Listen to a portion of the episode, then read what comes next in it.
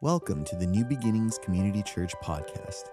Here at NBCC, we welcome the imperfect, flawed, and broken as much as the healing and thriving because we are all God's children. We hope you enjoyed this week's message.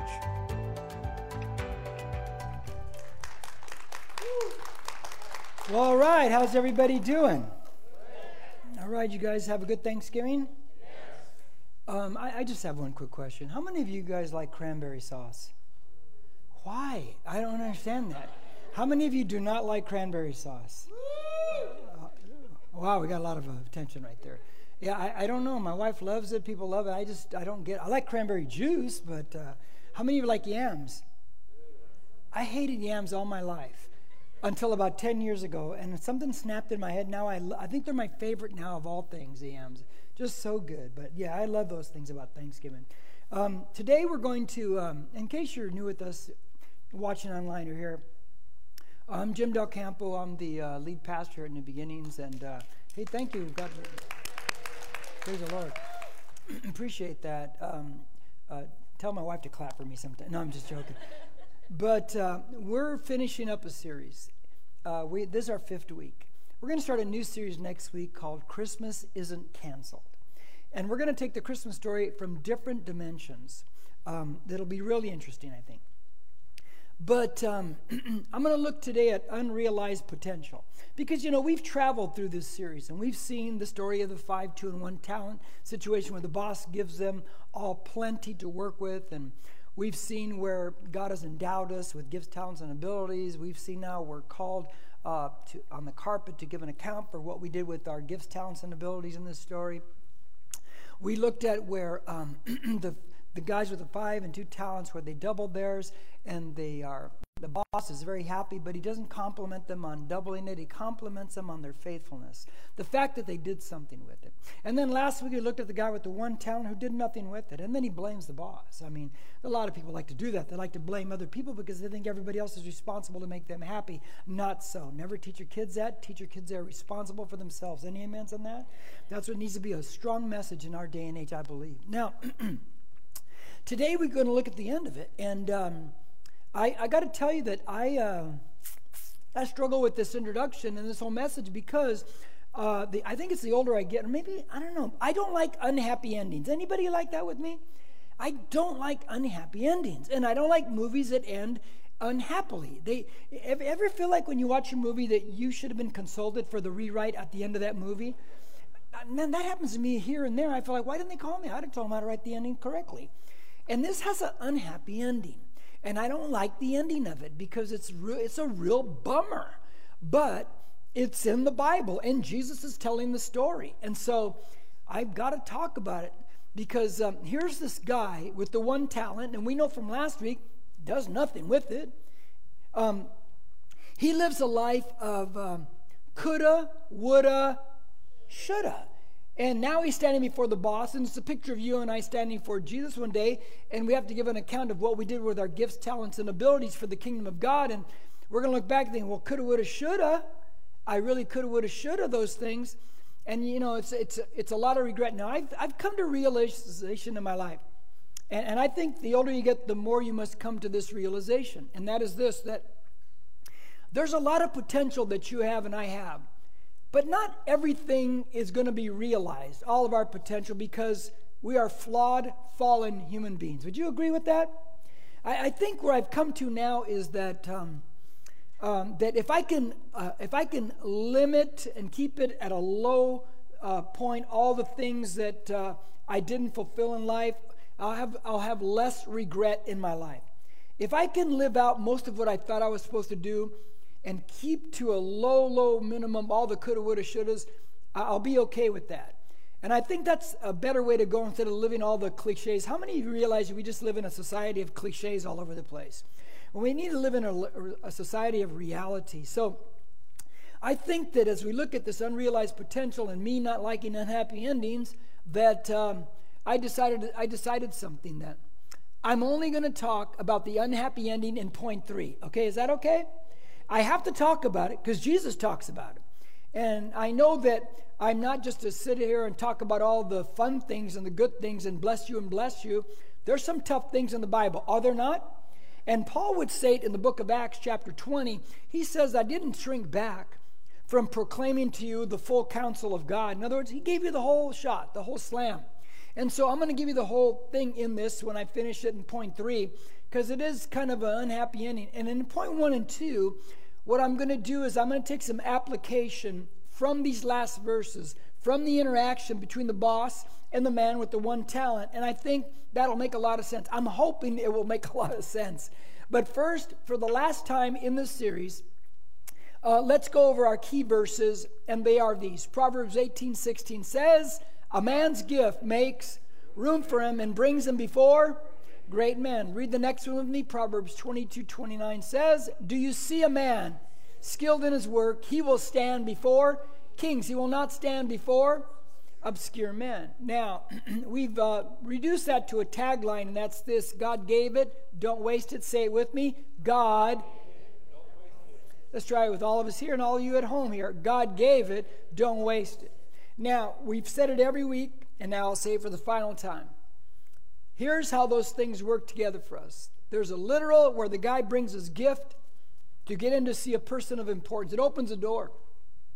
I've taken the essence out of that, and we say our gifts, our gifts, talents, and abilities. They open doors for us in our life. And every one of us has plenty of gifts, talents, and abilities. The second verse, Proverbs 22 29, do you see a man skilled in his work?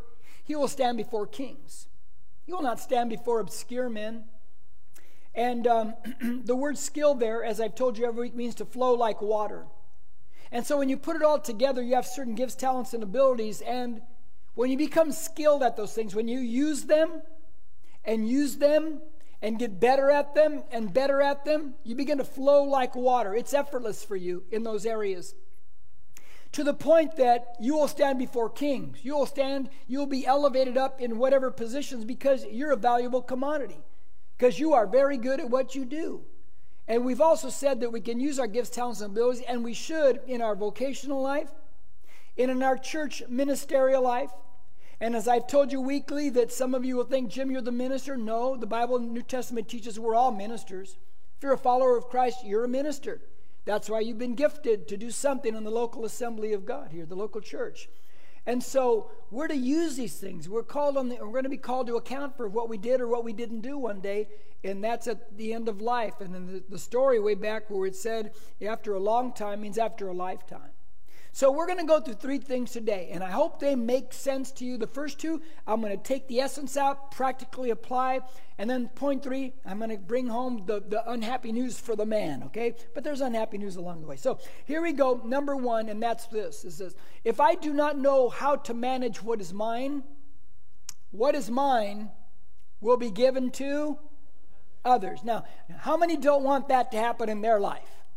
Now, watch what the verse says. This is Jesus speaking in verse 28. He says, Therefore, take away the talent from him and give it to the one who has the 10 talents. Now, what just happened?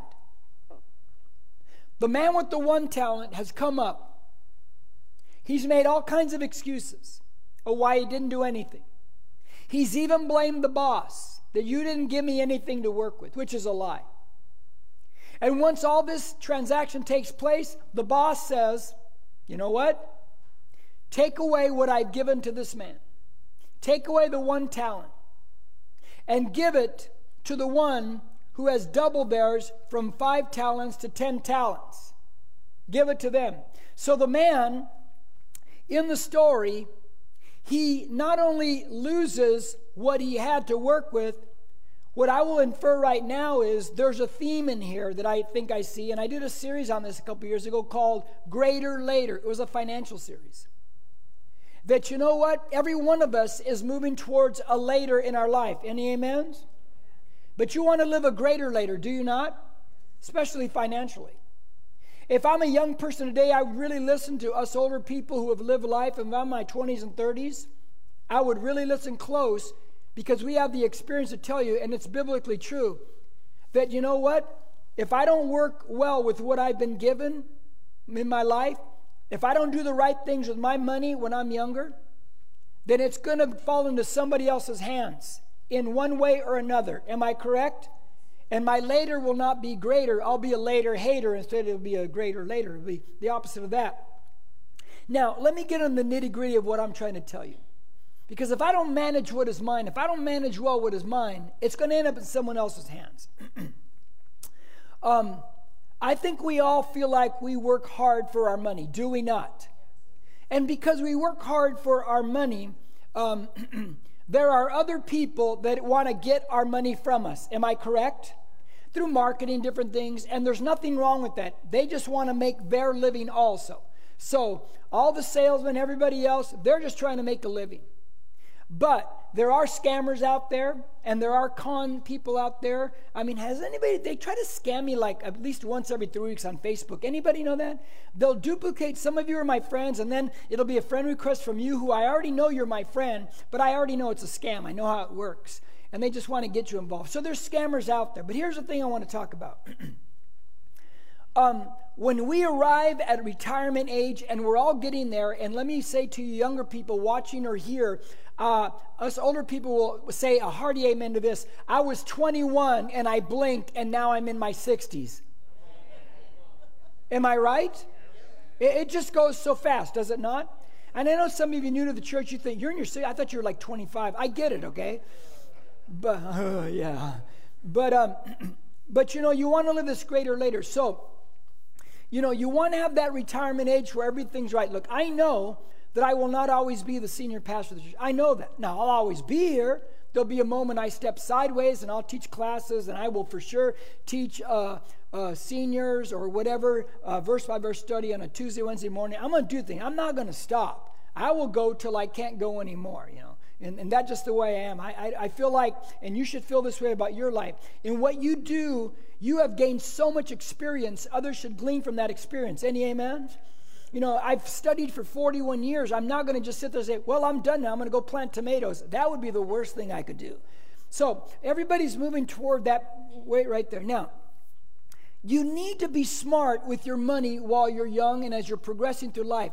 Well, so what that means is this you need to tell yourself no to a lot of things. Am I correct? Because too many people keep telling themselves yes. Do you realize in our society right now, and th- you have to think this one through. I'm going to say it, but you got to think it through because it's true. That there is no more out there, I'm talking about the culture, there's no more standard for morality. Morality is simply based on will it give me pleasure or not? Am I right? And that's a terrible way to go because you're basing it on what you like and what you don't like. That's not a basis for morality. You need the lawgiver God give you a basis for morality.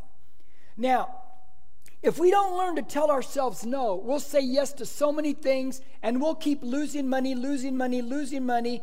Instead of saying we need to tell ourselves no and take the money that we, you know, and some things you can say yes to, don't get me wrong, but then you got to put the invest that money, put it into retirement accounts and start building the income. Any amens?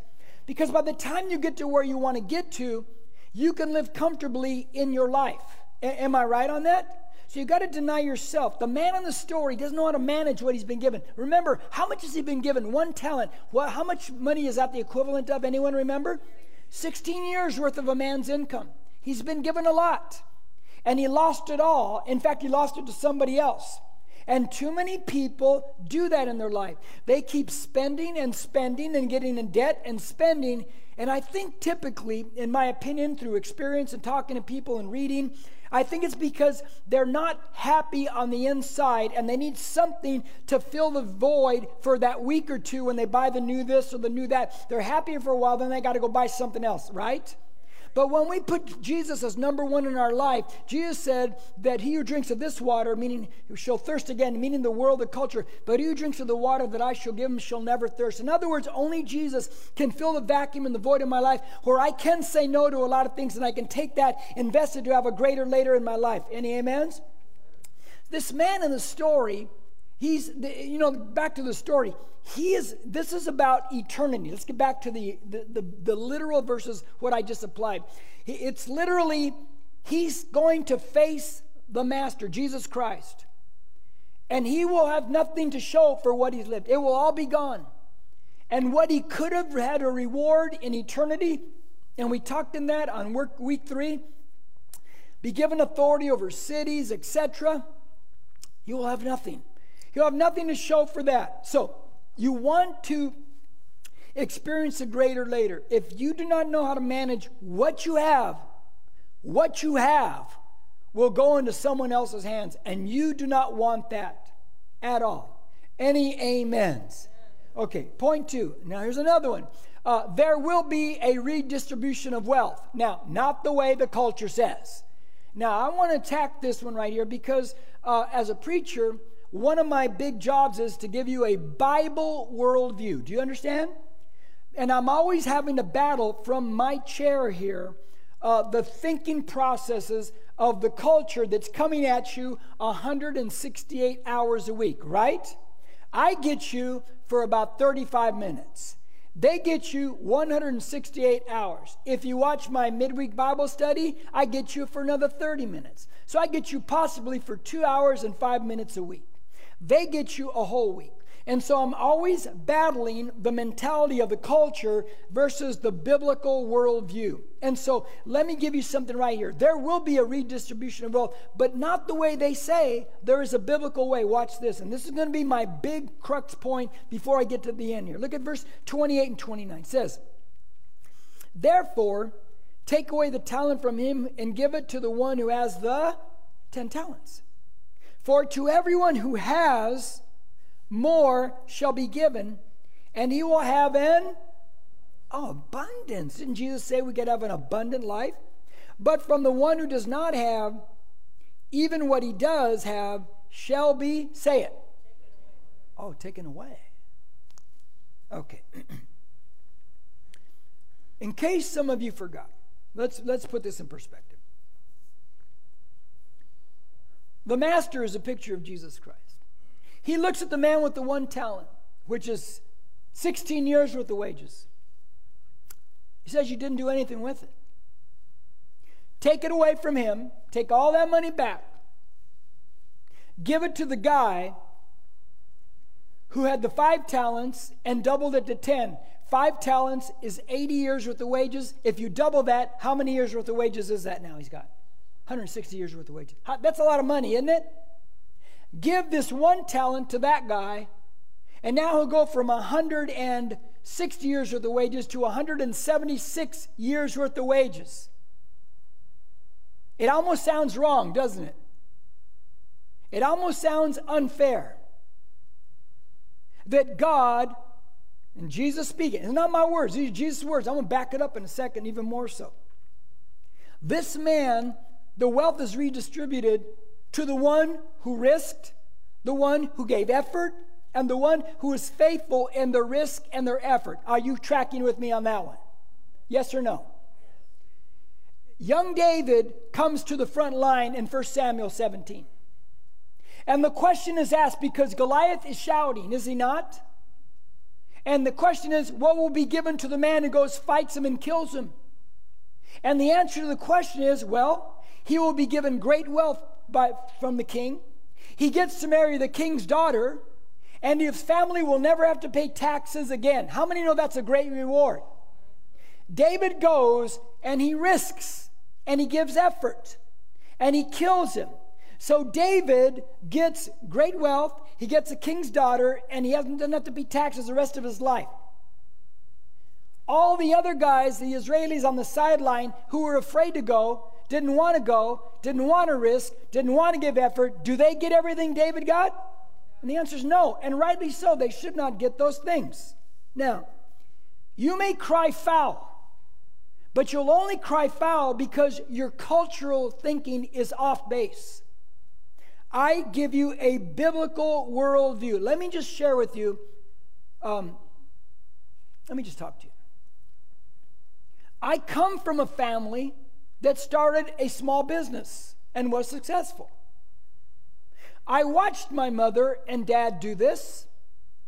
I think that's a lot of why, besides being a type A personality, I think that, and God called me, I think that's why I, I had the unction to start a church in the back room of my home. It's like starting a small business in one sense. And some of you have started small businesses and you've been successful. Some of you went to school and you got your dream job and you're successful. Some of you worked up to the company, whatever the job was, and you're making a good living and you you know you buy your home whatever it is and you're successful and you're very happy. Now let me talk to you about that. but what if the culture comes and saying, I hear these dialogues out there. What if the culture comes in and says, we're going to take Instead of the percentage of income we're going to take from you in income tax, we're going to take 50 to 60% from you and we're going to distribute it elsewhere to people. How would you feel about that? How would you feel about that? I would not be happy at all.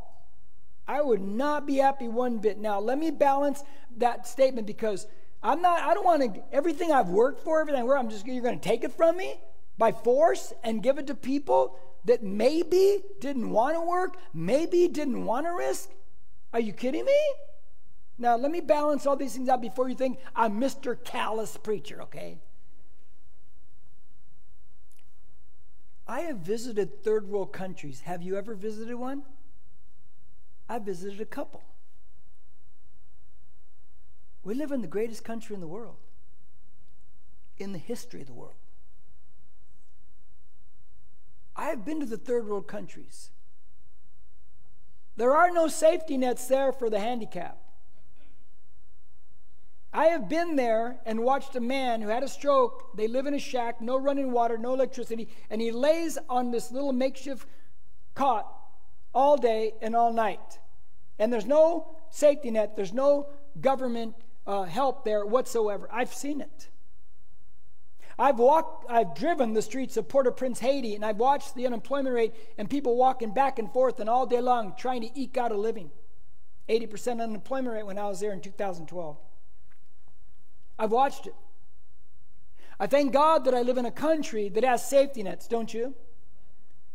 That I'm okay. I'm fine with my taxes part of it going to help the handicapped. I'm glad. I'm glad. I'm glad that they take part of my taxes and they help our wounded soldiers coming back from the service, aren't you? I'm glad. I'd be glad to give it to that. I have no problem. In fact, give more to these wounded soldiers because I get to be here in an America and I get to preach and I get to have a life and I get to have freedom and do what I like because those guys and gals did that for me. They never even met me. Can you imagine that? Now let me I'm, I'm gonna I'm gonna go sideways and come back. Is that okay? Because I'm older now, so it doesn't matter. I can just say I didn't remember, okay?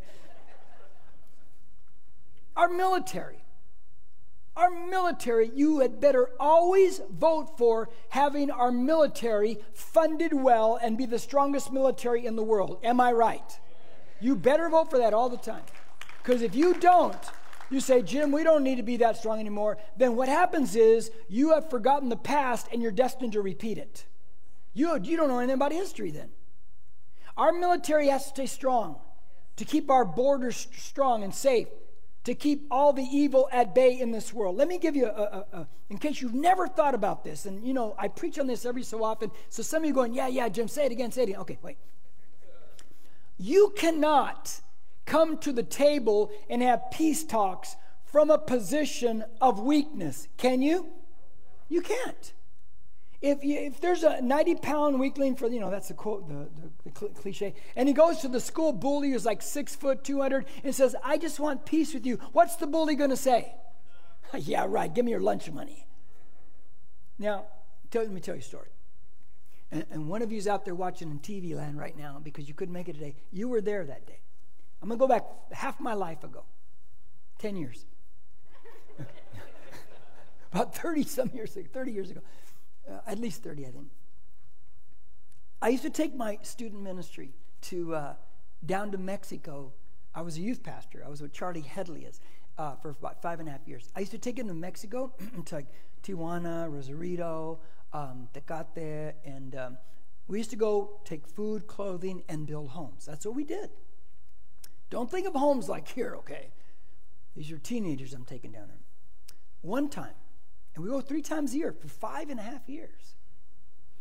One time, I think we were coming back, and we were at a McDonald's in San Ysidro. It was always like, let's go to McDonald's because they couldn't wait to eat something American again, right? We're in line. I'm standing there. There's a line here. I have two of my youth group girls in front of me. They're teenagers. There's three guys right here. And I'm going to tell you, they're pretty big guys. They're at least six one, six two. And I hear the one guy talking. And he's making sexual gestures towards one of my teenage girls. And I thought, did I just hear what I think I heard? And then he did it again. And I'm, I'm young at that time, okay? I'm, I'm still young. and I trained in karate, so I'm not afraid. But I thought, why do I have to be a Christian right now? Because if I wasn't a Christian, I could fight him right now. But when I heard him the second time, I turned to him in McDonald's and I said, somewhat loud, not real loud, I go, hey, knock it off. And then I made a mistake. After I said, hey, knock it off, then I said, look, I don't want any trouble. Once I said that, what do you think he thought about me? I'm afraid I'm a sissy. And I thought, and after that, he starts telling me stuff and telling me stuff. And I could hear my two teenage kids in group, they're speaking in tongues now. They're praying in tongues. And he's telling me stuff, and he's telling me stuff. And then he starts calling me a punk. And I thought, oh God, let me backslide. Please let me backslide. and finally, it's getting more intense. And we're in these lines of McDonald's. And there's three of them. This, but one guy's the mouthy one. And so finally, I had enough because, see, I knew something he didn't know. I had my older brother Bob and my brother in law James right around the corner sitting at tables. I could make it three on three. So I turned to the guy and finally I just go, at the top of my lungs in McDonald's. I'm a type A personality. Once you push me, it's like, okay. And at the top of my lungs, I said, You want it, you got it. Isn't that awesome? And I went around the corner, I go, Bob, James, come here right now. Because I thought, we're going, we're going to blows now, man. Come around the corner. I'm not lying. I'm not lying when I say this. I come back, here we come, and I'm ready, man. I, you know, and the three guys, the two guys that weren't mouthing off, the one guy that was mouthing off, he had his back to us like this, and the two guys would tell him, "Shut up! You need to shut up!" And all of a sudden, they backed way down because now I have the power coming. Okay, there was three on three. Now I'm not intimidating. You know, I'm only like five, six foot three. Um, but they backed off. See, when they thought they had the advantage and they thought I was weak, they were going to run me over. But once I had the power, now they wanted peace. Any amens? That's true not just on a micro level, that's true on a macro level. That's true worldwide. When there is a good country that has the power to maintain the peace of the world, there are nations that will back off. Am I correct?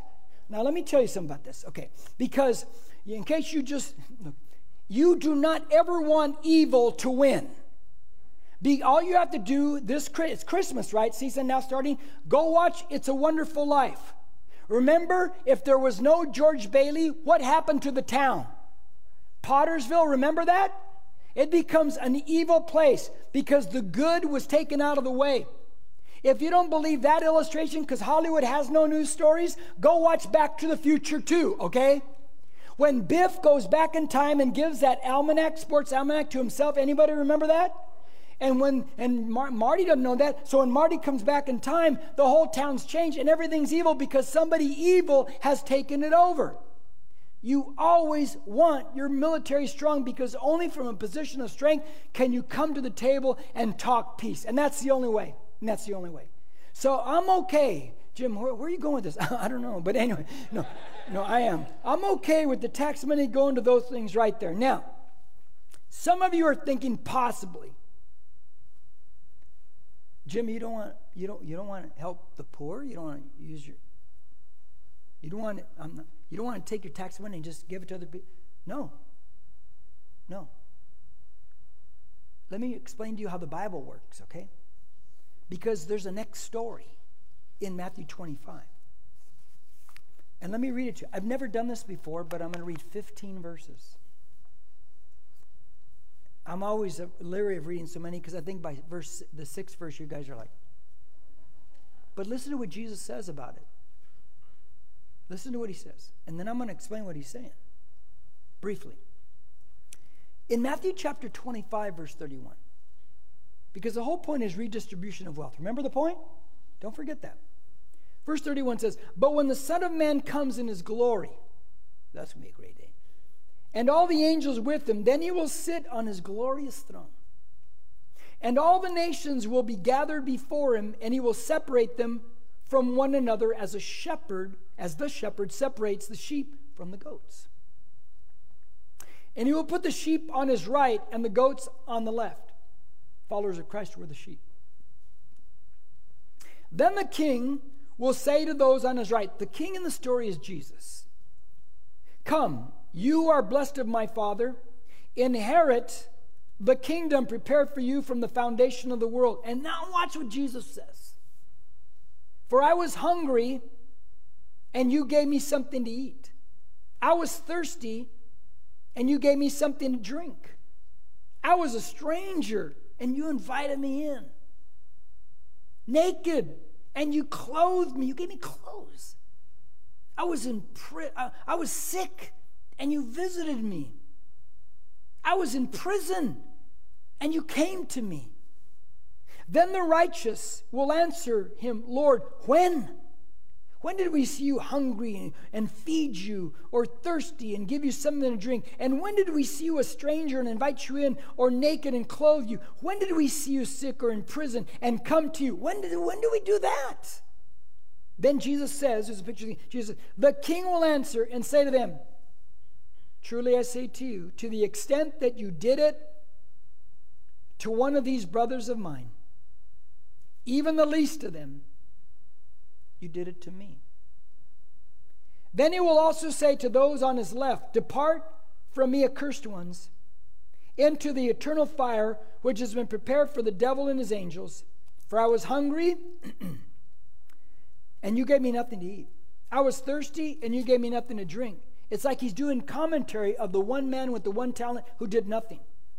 I was a stranger, and you did not invite me in. Naked, and you did not clothe me. Sick, and in prison, and you did not visit me.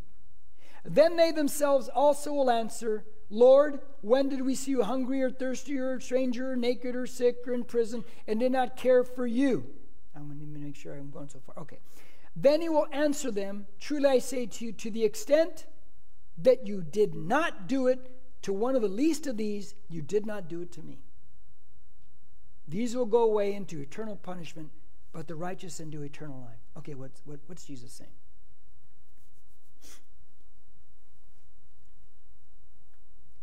Biblically, biblical worldview, helping the poor is an individual choice for the believer. Did you hear what I said? There's no government enforcement there. Jesus never even partnered with government to enforce anything. Never did. That's a much smarter way to go. Ah, so, well, has government ever been really great at managing our tax money? No. And secondly, who are the most charitable people in the United States? Did you know it's the Christians? And do you know why they're the most charitable? Because somebody lives inside of them. Someone has changed their heart. His name is Jesus Christ. See, the Christian understands I'm blessed to be a blessing. It's just that simple. If they would cut our taxes down, let us have more money, we could do more with it. Any amens? If I'll, I'll, now I'm going to needle the church. If every church person would tithe, can you imagine how many people we could help? Oh man, if that was true in all churches, if every individual here in this room watching there on, in TV land at home would go with those nudges and urges of the Spirit of God to help somebody, can you imagine? Three weeks ago, I'm driving home, and I'm, i hate to share stories about myself, but I just got to share one. And I see a man sleeping on a bench in Corona. And it's a cold night. And it pops in my heart you have sleeping bags in your garage. I go, but God, those are my backpack and sleeping bags. Because go get that guy one. I go visit my, my, my granddaughter Willa, and it's in the back of my mind. You go get that sleeping bag. After I visit Willa, I, I go home. I go in my garage, pull out one of my backpack and sleeping bags, and I go back and I park near. I walk up, and I always think, I wonder what people are thinking. Pastor Jim's walking Main Street, and he's carrying a bag. And I woke the guy up on that bench. It was still daylight. And I said, I got your sleeping bag. It's a good one, it'll keep you warm. What if we all did that? What if we all went with those nudges in our heart? That's what that story is telling us. Why are we leaving it to somebody else who doesn't manage it that well? We're blessed to be a blessing. It's a personal thing that God calls us to, not a government enforced thing. The man who is successful in the story, the wealth redistribution, it goes to him, which really would gnaw at people in the culture. But because that man's responsible, he knows what to do with the stuff. See, when you and I know what to do with the stuff and we're responsible, God's going to give us more, is He not? Because we can be trusted with what God has given us. It's just that simple. It's so simple. And we it'd be great if we could change the whole structure like that, but we can change it on an individual basis, can we not? Go with the nudges in your heart. Because you know what? That's where life really happens. That's when you know the Spirit of God just spoke to me and I obeyed it. It's one of the greatest things you can do in life. Now, I, I got to finish. I got to finish. Number three, and that's this I can choose frustration or fulfillment. I can choose one or the other. It, it's just it's that simple. Back to chapter 25, look at verse 30, and he finishes off this way. Here's what Jesus says at the end of the story. Here's the bummer part, okay? Um, Throw out the worthless slave. That's fun, huh? Into the outer darkness. That's more fun, huh? In that place, there will be weeping and gnashing of teeth. Now, there are some people that say this man has been cast into hell. There are some people that say this is more talking about being frustrated in life and you know and, facing Jesus. I tend to go with the frustration part. No, you can go with the hell part. It's okay. But I can't see how this person who's under the master, a follower of Christ, is not saved or condemned by what they do in life. Any amens? You're saved by faith, what you believe. You put your faith in Jesus. Now, this man did nothing, but he's still part of the whole system here with God. But there will be frustration in this man's life. Did you notice what Jesus called the man? He called him worthless. You know what that literally means? It means useless. I'll take it a step further.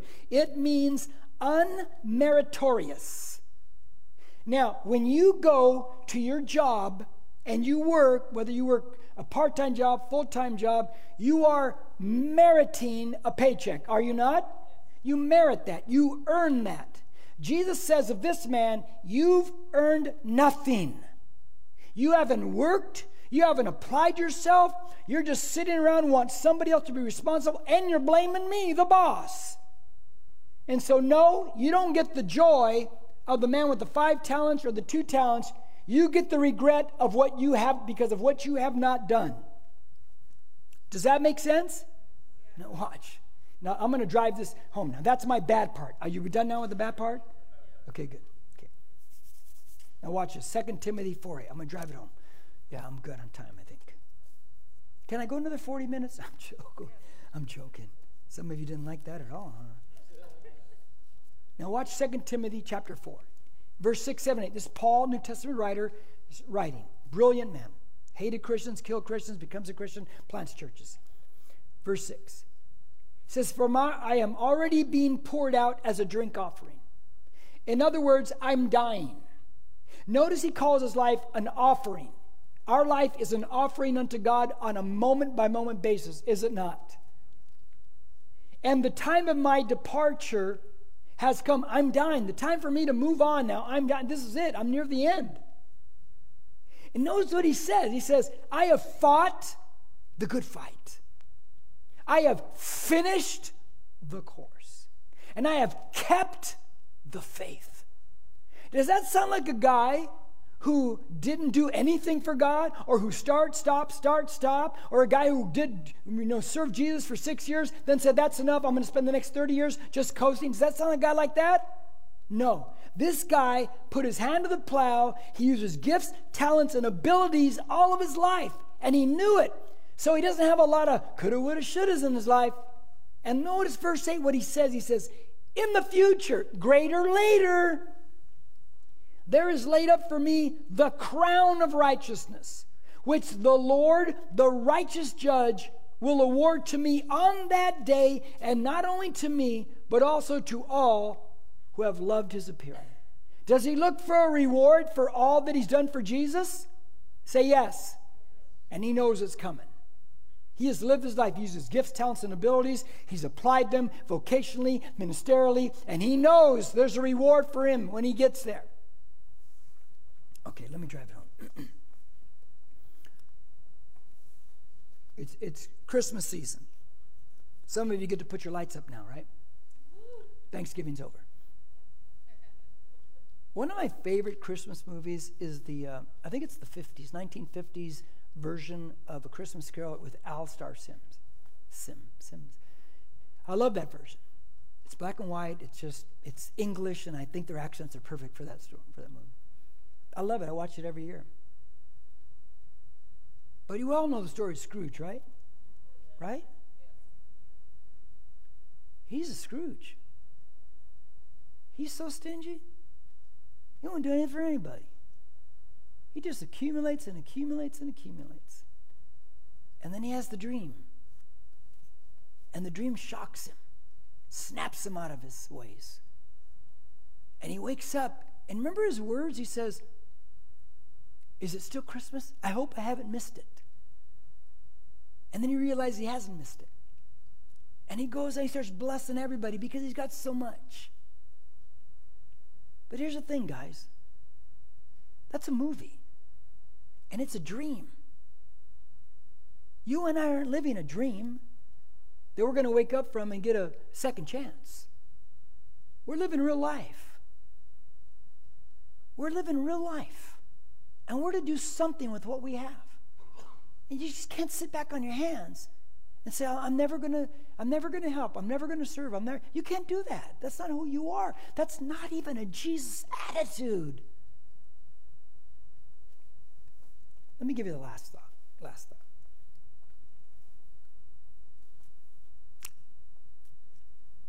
In Psalm 41,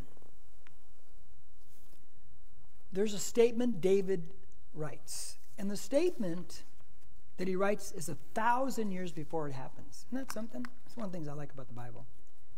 He says, um, He who ate my bread has lifted up his heel against me. Hmm, that's interesting. He writes this a thousand years before Jesus would sit at that Last Supper and fulfill that verse where Jesus takes some bread at the table and gives it to Judas. Judas takes the bread, but then Judas splits.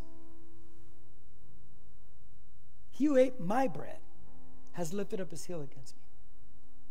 You see,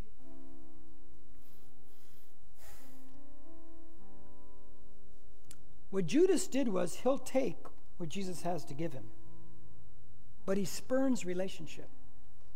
He spurns responsibility. And when it says, He who ate my bread,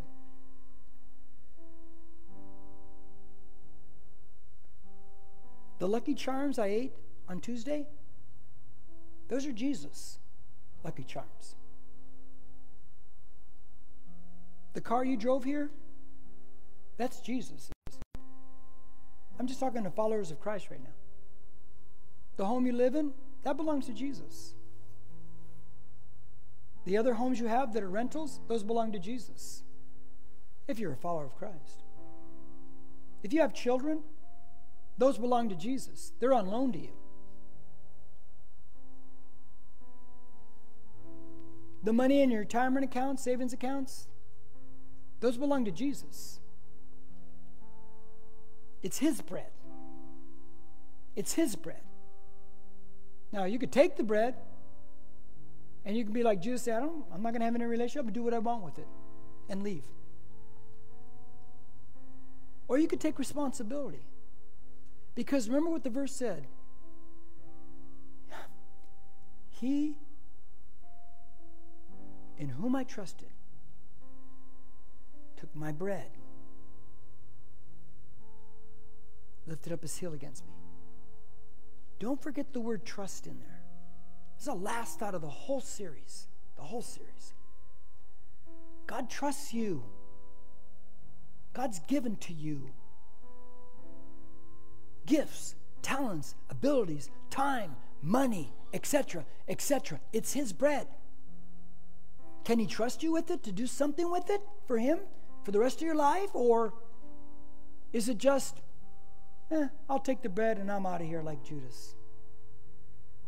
What's it going to be? What's it going to be? Because you and I are going to stand there one day and we got to give an account. We have to give an account of what we did. The last question What will you do with the bread that Jesus has given you. Series over, Del Campo out. Let's pray. Here we go.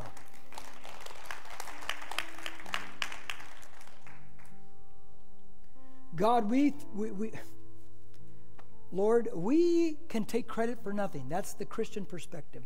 We are to deny ourselves, take up our cross, and follow you. It's that simple. It's a three part process. Lord, help us to live this thing. Help us to walk with It's a much better life. You're the fulfillment. Otherwise, we live in frustration. Coulda, woulda, shoulda. And we'll be like the man with the one talent, stand there and say, Well, it's your fault, your fault. You never gave me nothing, your fault.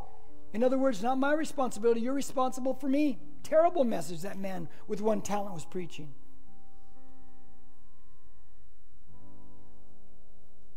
God, I, I pray this all made sense. What will you do with what God has given you? What will you do? Because one day you're going to stand there, and so am I.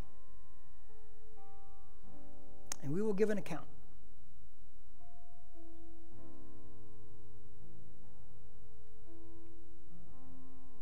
What will you do from here on out? What will you do? Now, as we sit here this morning, and if you're watching out there, if you're watching a replay of this during the week, and you've never put your faith in Jesus Christ, what, what I mean by that is you've never acknowledged Jesus as God in the flesh, which He is, as the Lord of your life, which He can be, as your Savior, saving you from your sins, then maybe today's the day. Because Jesus who come from a different uh, dimension visits this system that he created, that we live in, and he goes to a cross and he carries our sins. Yours and mine. He becomes a substitute for our sins. Why? Whoa, whoa, why do you need to do that? Because sin is the one thing that will keep us out of eternity with God the Father. God is holy. Sin cannot enter into holiness. So Jesus came and shed his blood. He was a sinless sacrifice, carried our sins. And it's that blood that can forgive our sins. Because you couldn't do enough good deeds. Well, Jim, you spent a whole message talking about good deeds. Yes, after I become a Christian, I'm to do good deeds. I'm not saved by good deeds. And good deeds can never, never wipe away all my sins. They don't have the power inherent. Only the blood of Jesus does. So you could put your faith in Him today and begin your walk And don't tell me that you look out at a world and a culture that makes sense to you because it doesn't make sense. It's crazy out there. The only one that makes sense is Jesus. The only light that shines in the midst of the darkness of the ages is Jesus. The only one that will give you peace in the midst of all the chaos is Jesus. He will give you purpose, He will give you reason, He will give you identity. You are not an accident, but you got to put your faith in Him.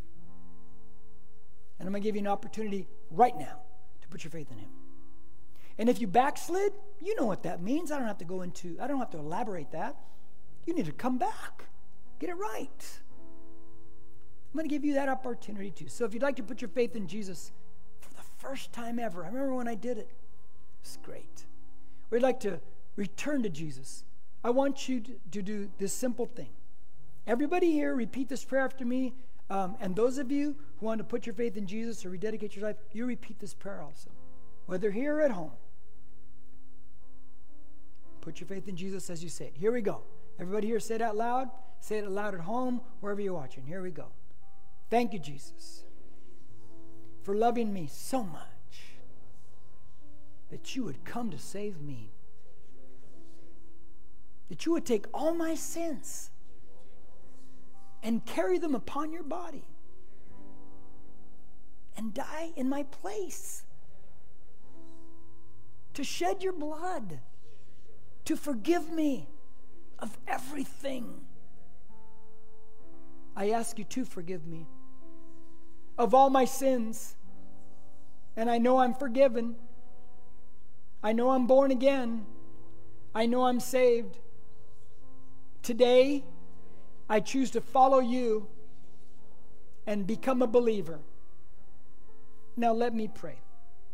God,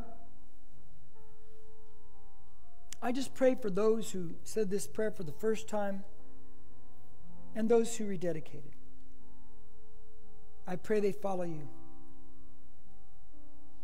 Gosh, I pray they follow you. Because now the Spirit of God lives in them. The Holy Spirit, the one who can give inner peace in the midst of chaos the one that can reduce and erase fear in the midst of a society that casts fear upon us left and right. The one that can give us a good night's sleep and calm our mind down. The one who can give us security and not fear that somebody's going to leave us. The one that can open the doors for us if we live correctly and right according to the scriptures and take responsibility for ourselves. Thank you, Jesus. I pray for all those who said that prayer first time in rededication and all of us here and watching at home. What are we going to do for Jesus with the life that we have left? It's His bread. Thank you, Jesus. In Jesus' name we pray, and we all said, Amen.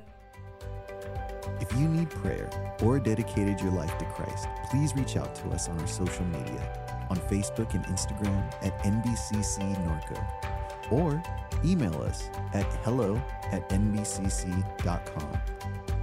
Thank you for listening. Don't forget to share and subscribe to this podcast.